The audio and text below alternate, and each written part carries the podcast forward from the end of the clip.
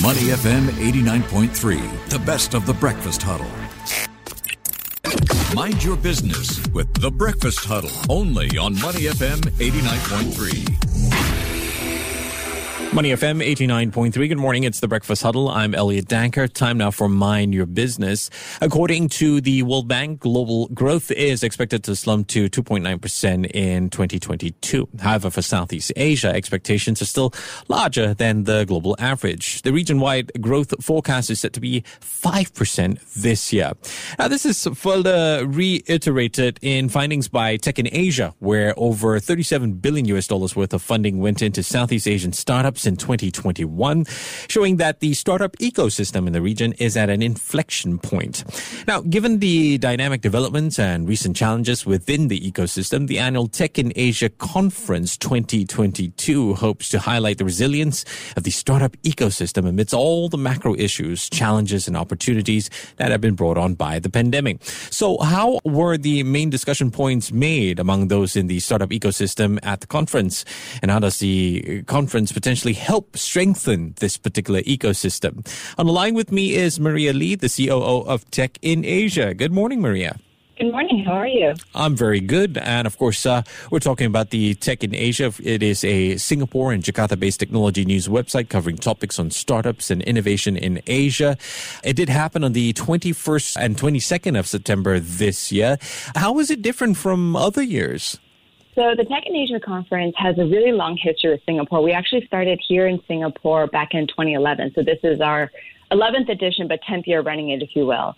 And more and more in recent years, we've moved the conference over to Jakarta because that's actually where most of the startups and investment scene is. But this year, we brought it back to Singapore. It's a bit of a homecoming. It's our 10th year, and we're really excited to run it. We obviously this is our first time back in person since COVID. And so we had 10,000 attendees, both virtually and in person.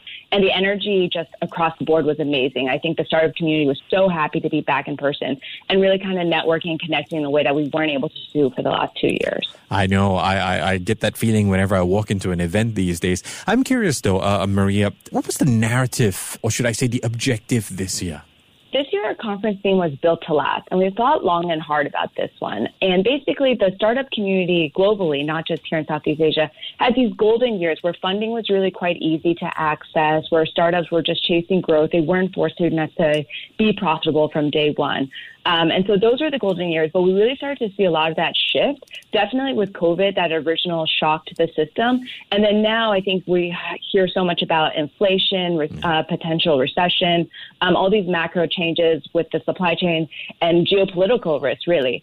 So we thought about this theme built to last. And our real message is that at the end of the day, startups are you know meant to be on the very beginning of a very long journey hopefully where they turn into a public company and an exit and so it's really about getting your business fundamentals right. What do founders need to do and what should startups take note of in order for them to build businesses that can really go all the way? Mm. And it's also about riding on the, the current trends at the right moment in that sense. Um, how have you seen this entire ecosystem evolve over the years? I mean, what, what are you seeing right now as far as current trends are concerned? So a lot of the conversations on stage was really about funding, the current fundraising climate, and then what it takes to build a great business in this situation. And so we had uh, investors like Shailendra Singh from Sequoia, Willson Cuaca from East Ventures, Jenny Lee from GGV. Everybody was on stage saying, listen, the easy times of cash flow are basically over, and what you need to focus on are just building good business fundamentals. And so startups that have a great product, that has good customer retention, that has uh, solid unit economics, those are the startups that are going to have an easy time finding funding no matter what the situation is. What we are maybe going to see a washout of the difference between last year and this year in particular will be founders who are amazing pitchers. They're really, really good at fundraising, but they, you know, are chasing growth and these unsustainable metrics because those metrics are supported by easy capital fundraisers again and again. And without those easy capital fundraisers, um, then, you know, like they're going to have a harder time pulling it through. So it was kind of a sobering message in that, yes, business is about to be a lot tougher, but it kind of felt like more of a return to normal as opposed to these hyper-inflated years of these last, uh, these last few years where it was kind of like grow at all costs um, and chasing hyper scaling numbers. I, like the way you described it as uh, sobering because this really means right now sit down and make sure you've got your fundamentals right. You do that, you've got a better chance than just being a great speaker. Yeah, exactly. And I think the other thing you saw is that founders over the last few years, like really good true blue founders, were kind of staying out of the fray because there's a lot of talk about FOMO, right? Like you're working mm. on your own idea. You see another startup with a very similar idea out there, like raising millions and millions of dollars and getting these incredibly high valuations and you start to wonder what's wrong with you. And so there ended up being this like weird downward pressure where some of the best builders maybe were kind of staying out or being left behind by the funding frenzy in this kind of like market correction, especially on the fundraising and valuation side what you'll see is, you know, the best of the founders kind of emerge. And so even though fundraising is tougher, I think on the on the other side of that, you're going to see better founders and startups emerge from this time because the founders who are building now, those are the ones who are really in it for the long haul. They really have like their core product and their core customer figured out. And those are also the ones that are going to have more financial discipline built into their model from day one. Mm. And so again, back to build to last, you know, they're kind of ready to go from a much earlier stage and they end up having a head start over maybe startups that were kind of raised during more complacent times where funding was just the name of the game. Right. What about accelerators? Where do they stand right now as far as uh, growth catalysts for startups?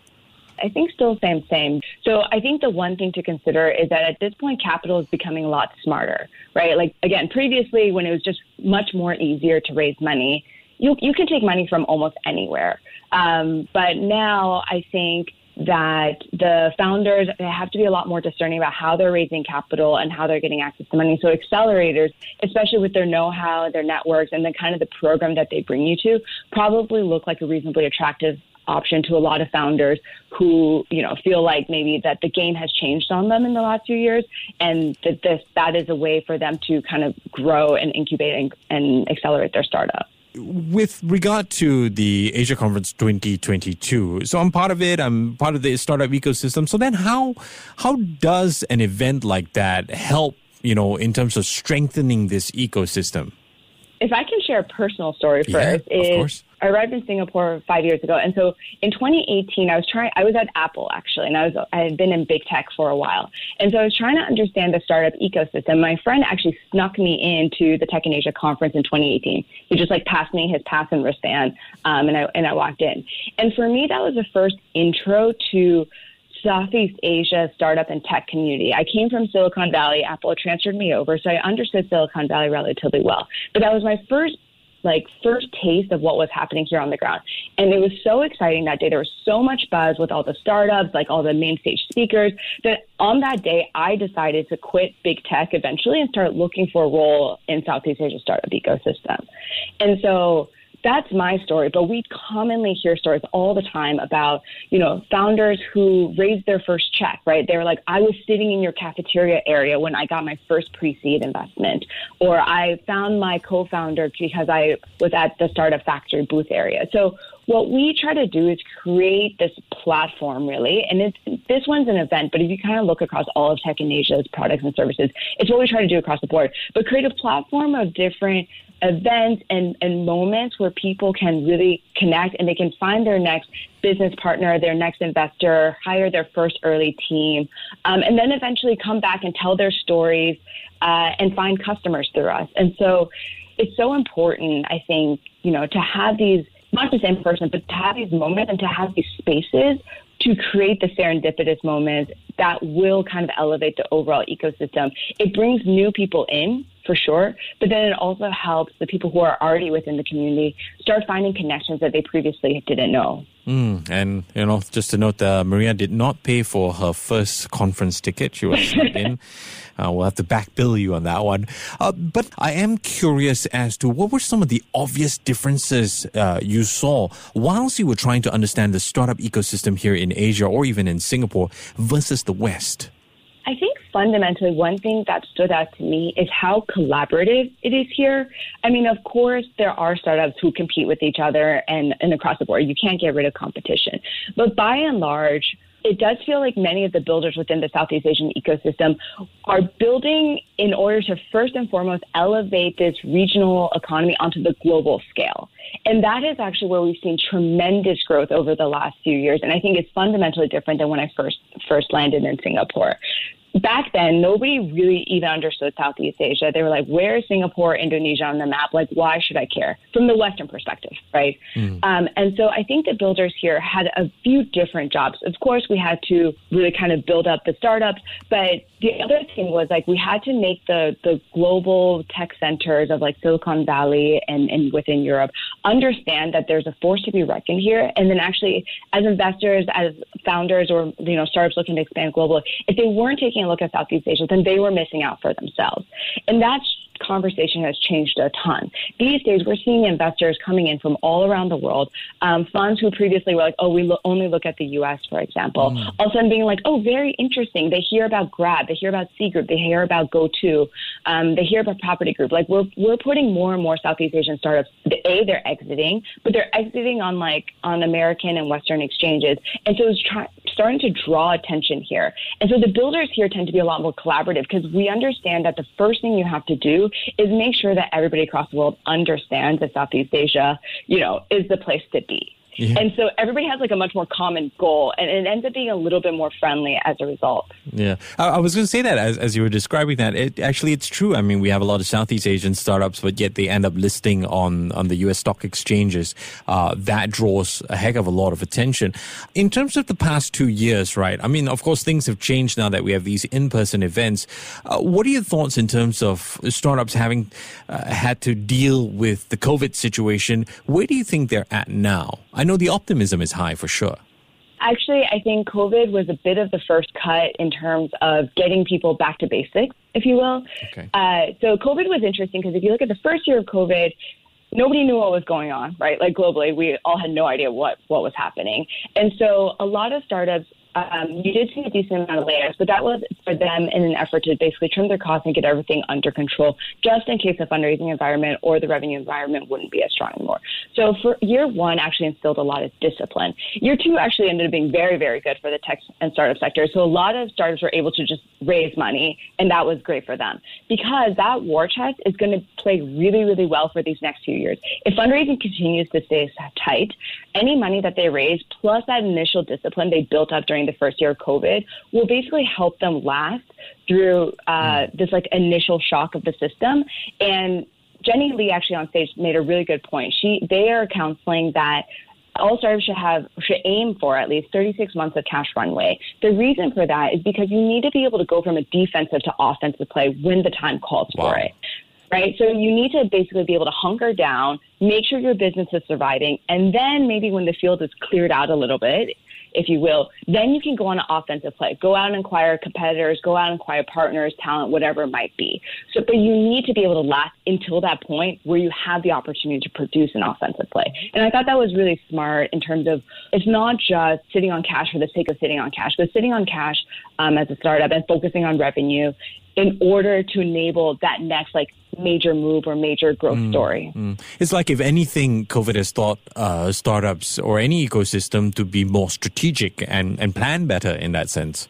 Yeah, absolutely. It's, it's really like pure business strategy and yeah. fundamentals, which is kind of what was so nice to hear. It was resonating throughout all of our sessions and, and all the conversations we had. So that was like very a clear, definitive takeaway. Mm, I can imagine that. Uh, Miriam, just just a final thought. Um, what do you think can be done? What else can be done in terms of promoting the startup ecosystem growth? The last one I would say the common choke point we always hear about is really on tech talent. And we had uh, Sing Ren, who's the chief growth officer of Seek Asia, on stage. They run, run JobStreet, JobsDB, and what he said in their numbers is last year, like across the board in other sectors, you're starting to see a rebalance where maybe it's shifting more from an employee market to employer market, right? When we hear about like cuts and things like that. It's not true in the tech sector. So in the tech sector, last year job vacancies doubled, and this year it's set to double again. So basically, there's four times more demand for tech talent. And honestly, you know, across Singapore, across Southeast Asia, there's just not, not enough people to fill those roles. And so in order to kind of, for us to overall, to achieve our overall goals of like growing the ecosystem, fielding more IPOs on NASDAQ and whatever it may be, we actually need the people to come in and help us build. And so the tech talent, I think, is, a, is an issue that many employers are struggling with. Again, a few years ago, you start to see a salary war where like these firms are just kind of outbidding each other. Yeah. Um, those days are going to be gone because, again, cash is not so easy to come by anymore. But at the end of the day, I think it is it goes back to education, it goes back to training, um, and it goes back to really kind of attracting both younger people who are just coming up in their career, mid mid level career switchers, um, and then also like honestly outsiders and foreigners in, so that the tech talent pipeline here is as strong as possible to sustain our ambitions. It's interesting, right? Because I would have thought that throughout the two years where there was so much promotion, uh, officials coming out to say, or even the government coming out to say, hey, you know, go upgrade yourself, go study, go get into tech. But yet at the same time, we haven't exactly reaped the rewards of that uh, as much as we'd like to. Yeah, that's true. And I think there's still a bit of a perception that startups are just seen as maybe less stable jobs. Yeah, yeah. Right? And so when you hear about a startup can do a pay cut or some layoffs, but that ends up affecting like 20 to 30 percent of their job force because they're fundamentally smaller. A corporate can do the same thing, but mm-hmm. because you have employ like I don't know 10,000, 20,000 people, it feels a lot more removed.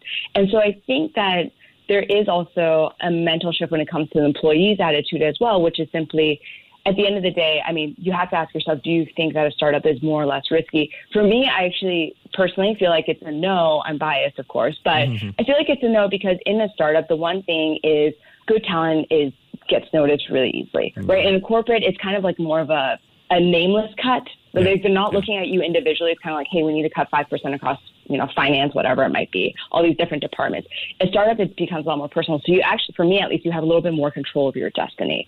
But I do think there's a little bit of a risk factor that can be seen mm. um, from the employee's attitude. And then honestly, it's also just a matter of time, right? Like becoming an engineer, becoming a good engineer definitely takes time. And so if you started two years ago, you're probably okay and on your way, but it will take another few years before you really become a master of your craft. Well, you know what they say with a bit of risk can come some good reward as well.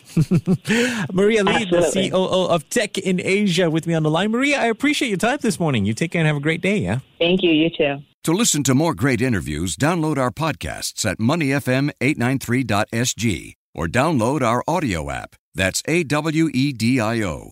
Available on Google Play or the App Store.